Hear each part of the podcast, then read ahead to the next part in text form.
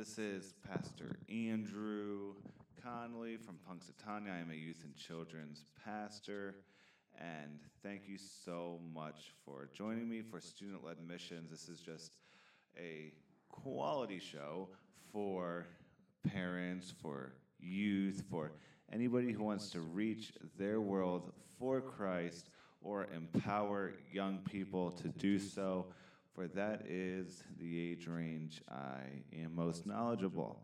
So, we've talked about empathy, we've talked about morality, we've talked about spiritual issues, practicality, and all of that good stuff. But today, I want to talk about probably the most traumatizing part of the student admission, the most traumatizing part of inviting your friends to youth group, the most traumatizing, hurtful part about talking to people who don't know Jesus about Jesus, and that is the part that is bound to happen every time. That is the big R, the rejection,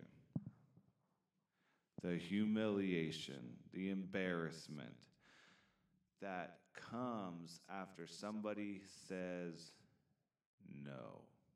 Or somebody might not be just nice enough to say no. They might lead you on. They might say yes and then blow you off. They might make fun of you. They might do big things at school just to rub it in your face that they don't want to go to the program that you just asked them to go to, even though you know that it's a really fun, safe, quality space to enjoy with your friend.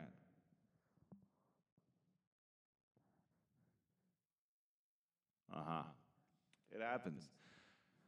I've asked my friends tons of times to go to youth with me.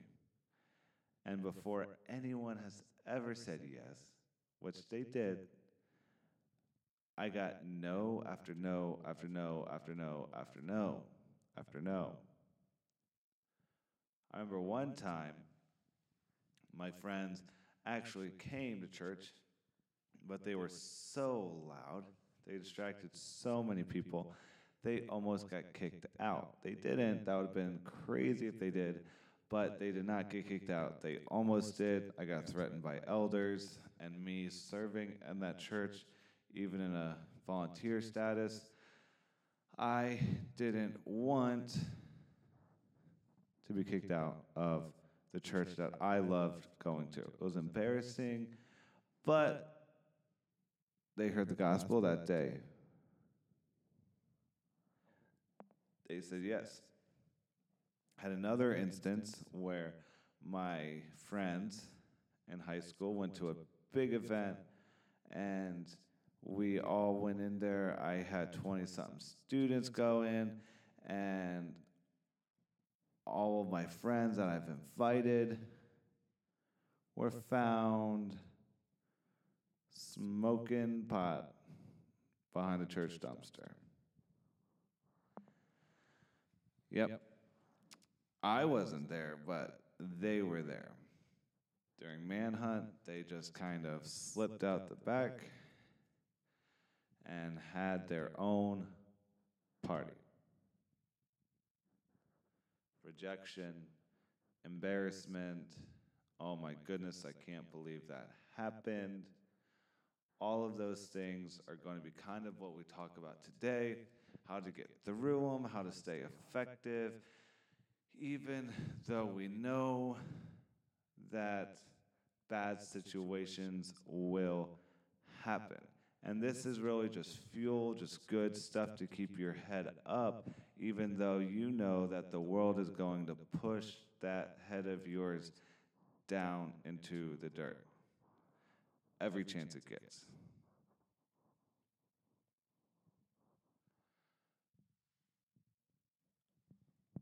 I'm not going to tell you the verse, I'm not going to look up the verse. Because it'd be awesome if you or your youth just researched the Bible on your own. But there is a passage in the gospel with Jesus. Takes place historically on Good Friday, where Jesus was, you, everyone knows the story. He was plopped down, he was given his, his bad robes, his working man robes were taken away. He was given a red robe and a crown of thorns and all that good stuff and whacked with a reed.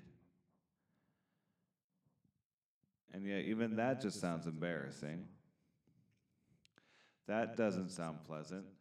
That was a total and utter mock job from the soldiers who did that to him. But that is not the rest of the story. That isn't the complete picture that is painted. That is not the full situation of what happened. It's a small, small part. I've even watched movies about the resurrection, movies about Christ, where that happens in sort of like a private little cave, like a nook, like a cranny.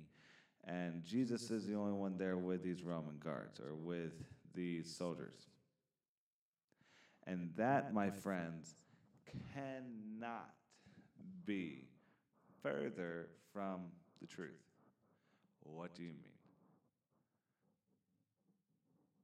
What do you mean that can't be further from the truth? Yes, he was mocked. Yes, he was this. Yes, he was that. But he was mocked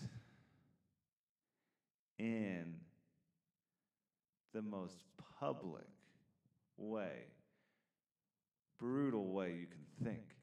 Now, I used to be in the army. I know soldiers can be cruel, and they will be cruel, and they will just rub it in.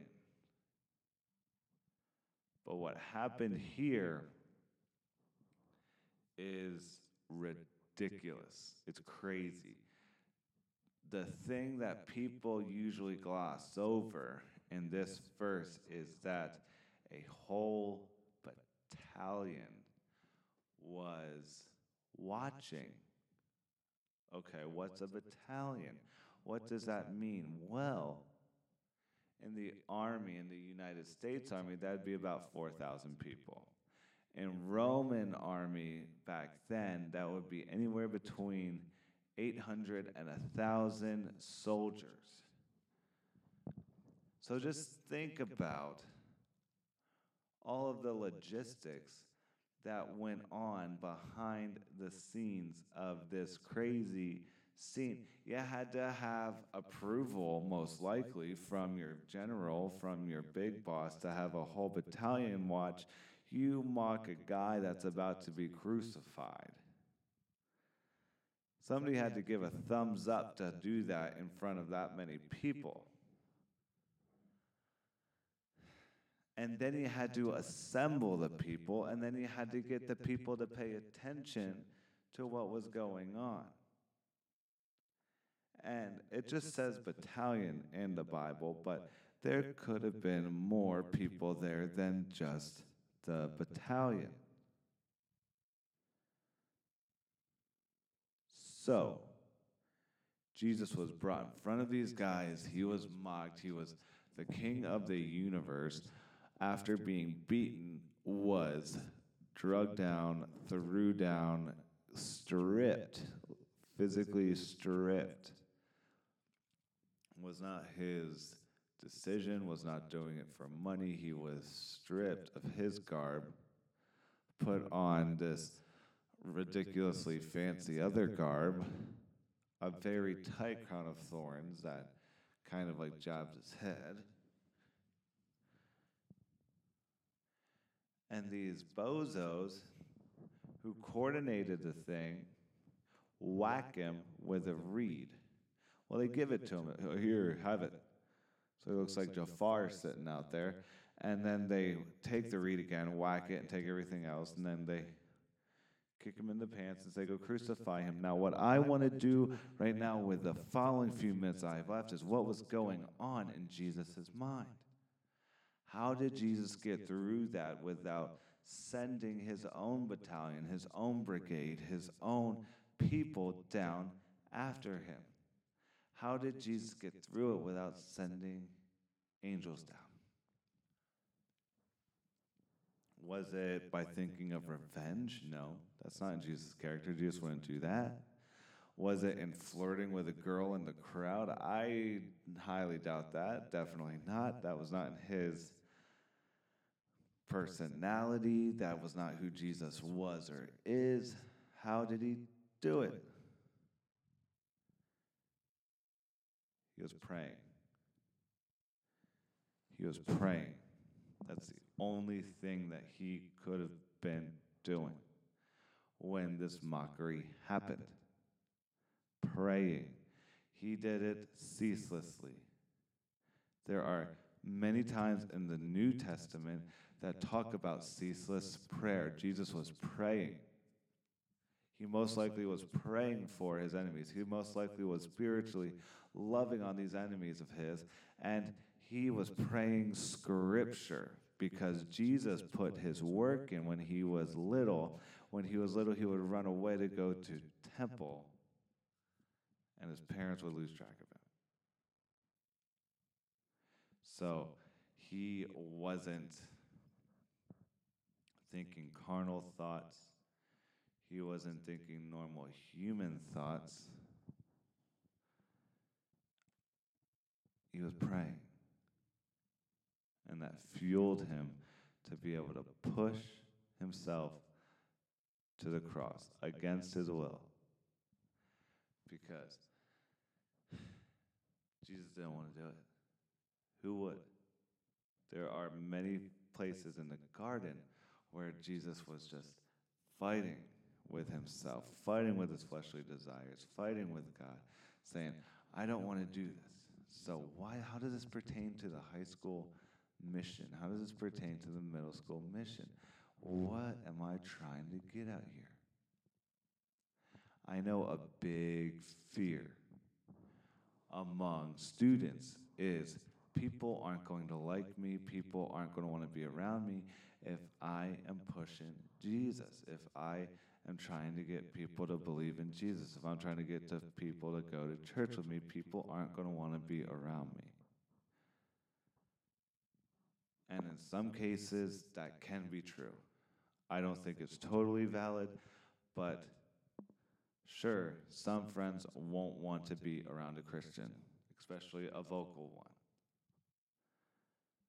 But wow, Jesus has been there talking about the truth of Him. A lot of people think that it was easy for Jesus telling people about Jesus. That can't be further from the truth. So, just think of Jesus' sacrifice. Pray. You got to pray. You got to pray. You got to read that Bible. And that's really the only way that you have any hope of reaching people through conflict, reaching people through embarrassment, because they will persecute you. Jesus promised that. But the only way to stay an effective student missionary in the field of your school is to be on your knees mentally so you can reach those around you physically. Wow. That was heavy. That was a lot. Thank you so much for tuning in today.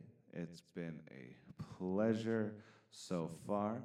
Please keep listening to the student led mission.